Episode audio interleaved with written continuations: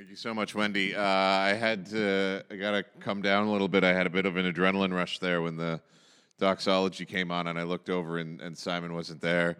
And I was just like, where did he go? And then I was like ready to lose my mind. And then I had to be, oh, he's just taking up the offering. Okay, calm down. So I yeah, just kind of lost it for a bit there. We're going to be in uh, Romans chapter 1. Uh, so, sorry, we're going to be in Romans chapter 12 today, is where we're going to be spending uh, most of our time. Uh, oh.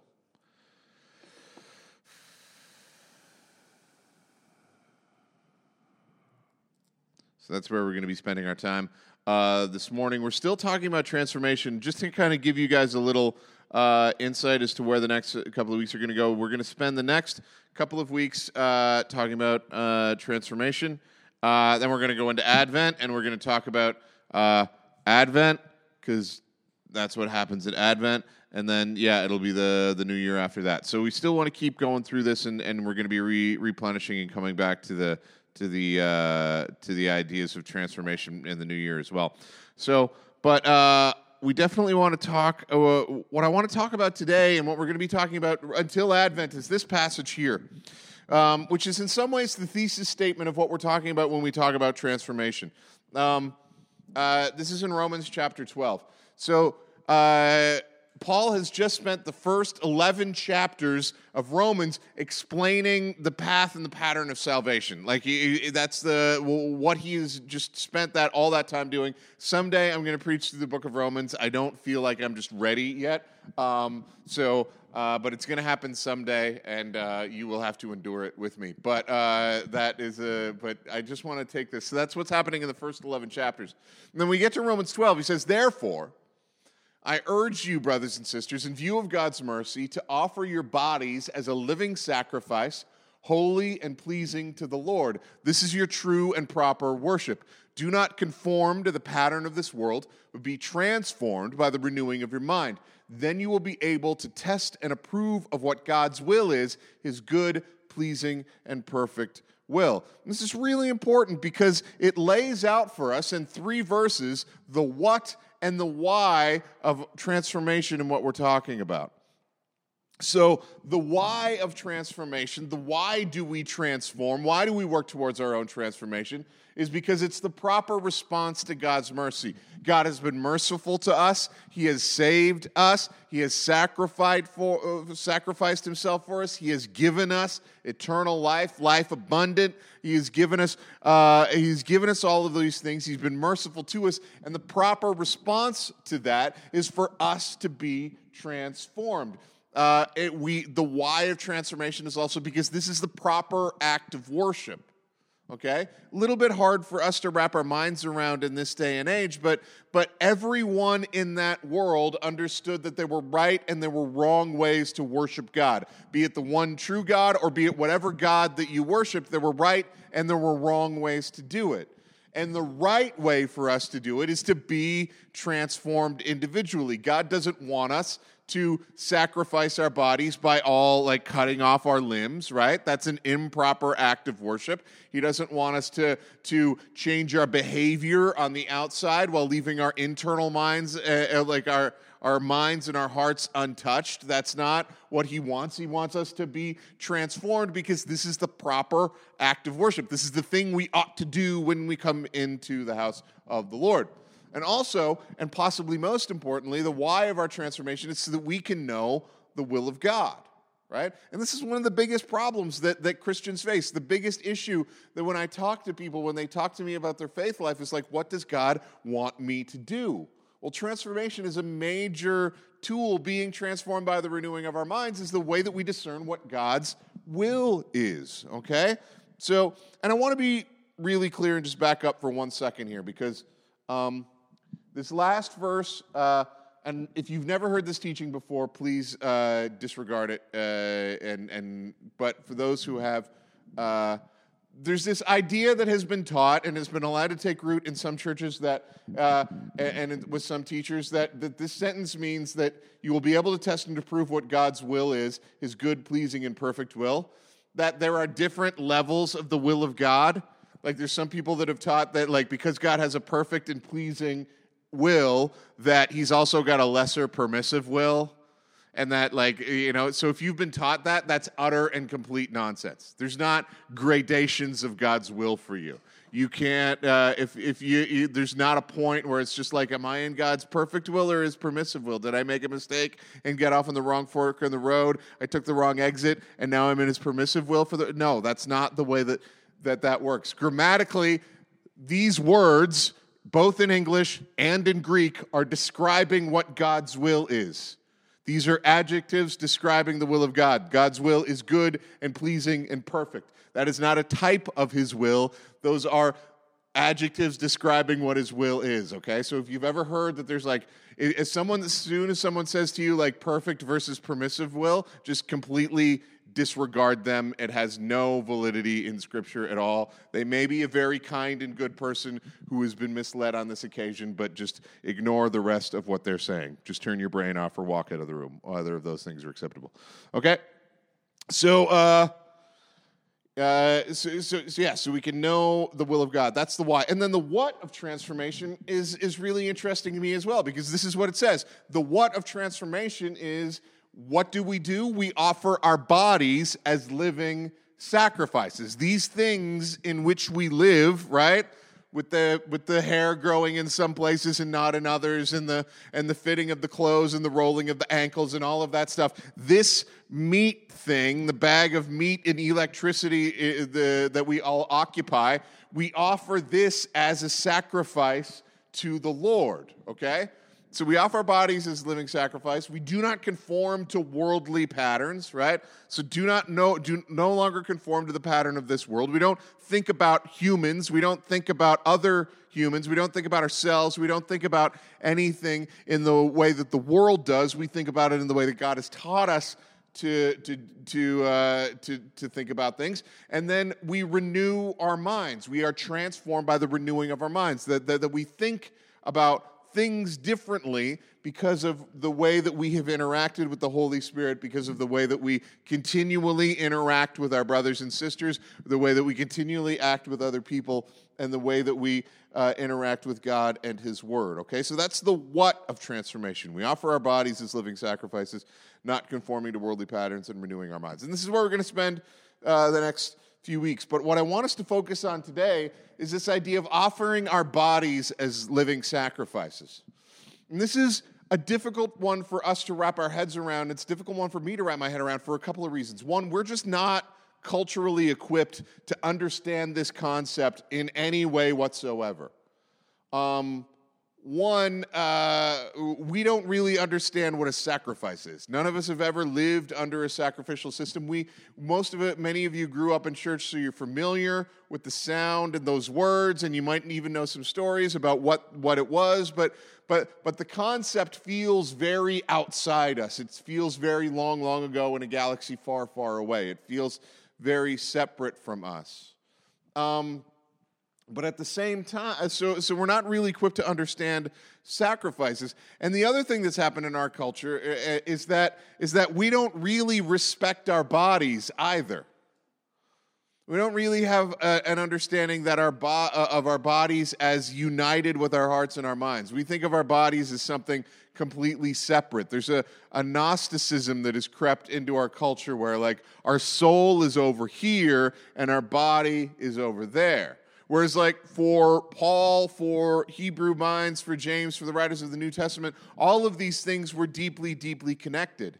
And to have a theology of your mind and of your heart that did not change the way that you thought about your body was, was, uh, was lunacy to them. They wouldn't have understood it. But in the, at the time when, when Paul was writing this, they would have had a deep understanding of this. They would have under sacrifice would have been familiar because sacrifice was done all over the world by all sorts of religions, and there was would have been sacrifice uh, would have been familiar all over the empire. Uh, people engaged in ritual sacrifice. They would have sacrificed animals. They would have sacrificed plants and grains and food. Uh, occasionally, it wasn't unusual historically for people to to uh, sacrifice humans as well. This was pretty rare by the time you get to the Roman Empire when this was going on, but it wasn't rare in the world. Um, so everyone had a history with sacrifice. And in fact, for the, for the Hebrews, that goes all the way back to Genesis 8 when Noah, the first thing that Noah does when he gets off the, uh, off the ark is to offer sacrifices. They were going into the wilderness to offer sacrifices when they left Egypt. That's why they wanted to leave Egypt, Egypt was to offer sacrifices to their God. And, and when they were given the law, a big chunk of the law, the, the instruction that guided their lives was very specific instructions on how to do sacrifice. This is from Leviticus 7. These are the regulations, for, and this is very typical for, for what you see in Leviticus. These are the regulations for the guilt offering, which is most holy.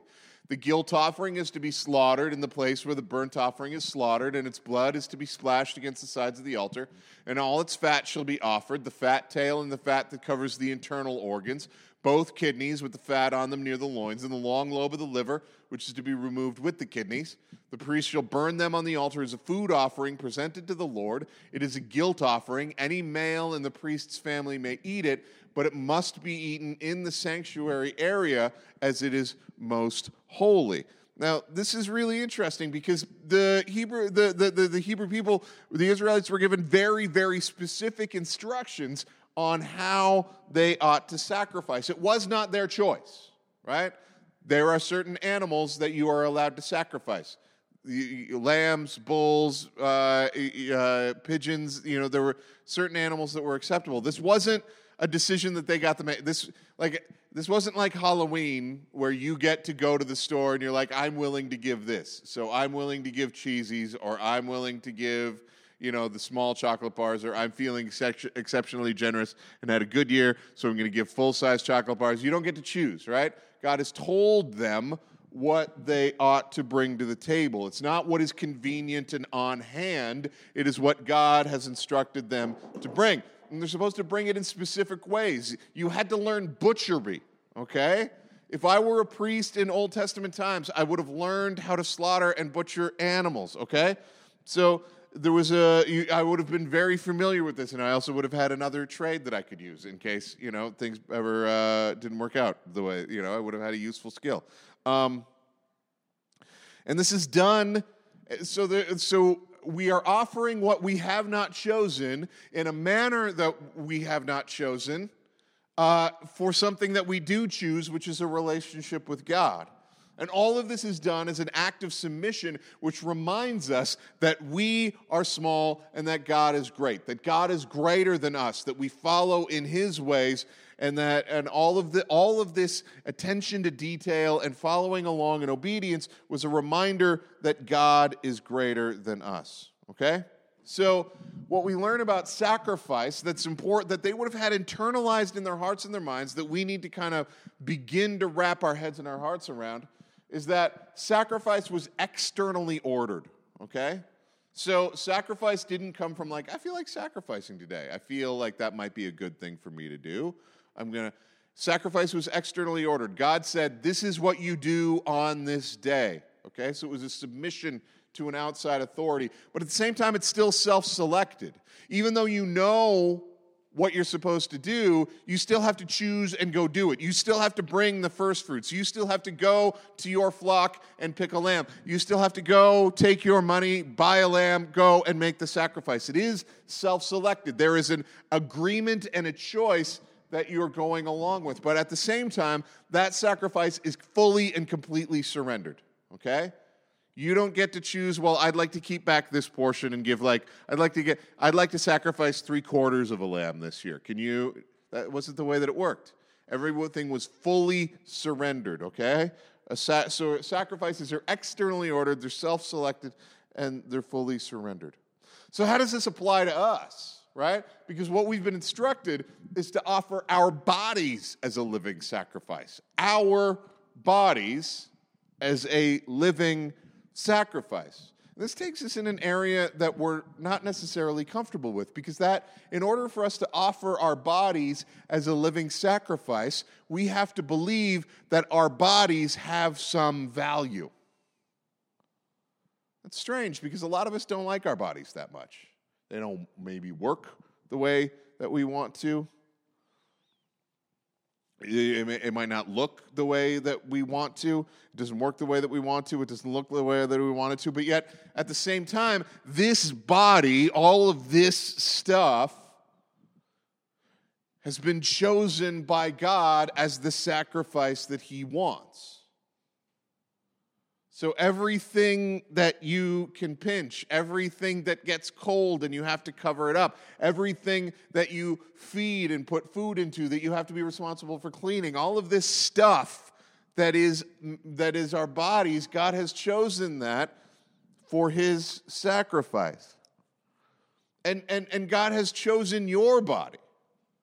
God hasn't chosen an image of a body that exists in the world and says, I want that actually. I want that that computer generated image of what a body looks like. I want, he hasn't done that. He wants your body, the way it looks and the way it works and what it's capable of. He has decided that your body is good and your body is the sacrifice that he wants, not an ideal. Your body has value to God. But we still have to self select by offering it to him by saying, The things that I can do with this body, I'm going to give them to the Lord okay? You still have to self select it. This is your choice. And as a, uh, uh, uh, we still we don't we still have the choice about whether or not we're going to participate with our bodies as living sacrifices or not. But the reality is, is we need to think of our bodies differently. That this is this thi- this is not just a suit that we inhabit, but yet God has asked us to give this over to Him and it has to be fully surrendered. We need to give all of our body over to God, willing to do what God has called us to do with it.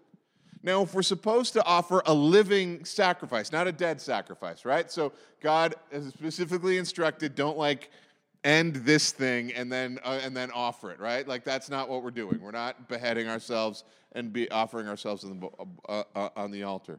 So when we're a living sacrifice, that means that we have ongoing responsibilities to care for this thing. We have ongoing responsibilities to look after. We have ongoing responsibilities to, ma- to ensure that this thing, as much as it is up to us, is able to do what God has called it to do. So we can't make a sacrifice that is fully surrendered and then say, like, well, this body is fully sacrificed to the Lord, so I'm not going to care for it anymore. You still have to give it give this body proper food. You have to give your body proper medicine. You have to give your body proper exercise and care because this is a sacrifice to the Lord, right? It is incumbent on us that we care for this thing because we've been given the responsibility of carrying a, a, a, a living sacrifice uh, to the Lord because our bodies must be prepared to do the will of God, fully surrendered to His will. This is interesting. This, this whole, Paul was filled with this concept of, of, of making sure that we understood the value that our bodies have. And I've talked about this before, but it's worth talking about again. 1 Corinthians 6, 19 and 20 says, Don't you know that your bodies are the temple, are temples of the Holy Spirit who is in you, whom you have received from God? You are not your own, you were bought at a price, therefore God honor God with your bodies. Now, the, the, the, the context of this is he's talking about sexual immorality, that, that, that, that don't do things with your body that dishonor God, that dishonor other people, that dishonor yourself. But it's interesting that like most of my life I've only heard this in conjunction with not smoking, right? Therefore don't this is why we don't smoke. But no one ever so like uh, we never got past not smoking to be like God meets us in this thing. God, like when I look in the mirror, and if I look in the full length mirror and, dissat- and am dissatisfied with this, this, this is still the place where God has chosen to meet me. You go to the temple to worship God. You go to the temple to offer your sacrifices. You go to the temple to experience the fullness of what God has to offer. But God has said that temple is here. So, this thing, whether I like it or not, whether I want it to be bigger or smaller or everything that I want to do with it, this thing has value because I meet God here. Okay? And all of these food and drink and ceremonial washings and external regulations, all of those are, are, are, are, are symbols of our surrender to God in this way. So this goes back to what does it mean for us to be a living sacrifice? to make our bodies externally ordered, self selected, and fully surrendered? Well, one, we have to respect our bodies. And I don't mean just like this means everybody has to get uh, into complete good health. I think the first step is I'd like you all to stop talking badly about your bodies. Now, some of you, more of the males, are going to have less of an issue with that. Um, but I've been able to overhear the way that women talk about your own bodies and and and I don't think that God wants you to talk about his temple that way. I think God wants you to be more satisfied with the temple that he has given you because he has chosen that. And I would like that to be the first thing you hear or you think when you, when you think of your own body is not that I don't conform to a standard that this world has laid out for me. I don't conform to an image of, my, uh, of myself that, that, that, that does not yet exist in reality, but exactly the way that you are, that God has chosen that as the place to meet you. To start from there. Now, women aren't the only people that have body issues, men have it as well. So, uh, like, but you know, like it's not like I look in the mirror and I'm like, man, I wish I had some more going on up here. Um, God doesn't think that. God doesn't look at me and say like, oh, maybe we, Dan should get some laser hair treatments to see if those work or something. That's, you know, but yet we that's our conforming to the pattern of this world. So we offer ourselves as living sacrifices by saying, okay, God, I'm going to love this thing as much as you love it and I'm going to care for it and I'm going to do the best I can, but I'm going to offer all of this as a living sacrifice to you. And to understand that, that, that, that we're going to do our best to meet God here, that we're not going to hold off looking for another place to meet God. We're not going to hold off in search of, of all of these external places and areas where God is going to become more clear to us. We're going to understand that God has chosen this body as the place where we meet Him. So we can wait for Him and trust that He will meet us here. And in this, we're going to begin to enter into transformation because we also know that as we are offering this as a living sacrifice, that we are preparing ourselves to do what He has called us to do to love Him with our whole heart, soul, mind, and strength, and to love our neighbors as ourselves. And we see no clearer example of this than at the cross, where there was not a part of Jesus that was not fully surrendered. There was not a part of Jesus that wasn't fully obedient to what God had commanded. There wasn't a part of a part of himself that he held back. There wasn't a part of himself that didn't follow through with that obedience, but there also wasn't a, a, in any way where he wasn't cooperative. Even as he said, even as he said, "Take this cup from me," he prayed, "Not my will, but yours be done." And Jesus lived offered up himself as a sacrifice, a sacrifice that was that was destroyed and, and, and went to death on our behalf so that we might be living sacrifices that need not die but have life abundant and life eternal. So I'd like us to think about that as we come to this table this morning. As we prepare ourselves in our hearts, how have we offered ourselves as living sacrifices? How can we live fully surrendered, ready to meet God in our bodies, and yet also ready to do what He has called us to do. Let's take some time in silent prayer together.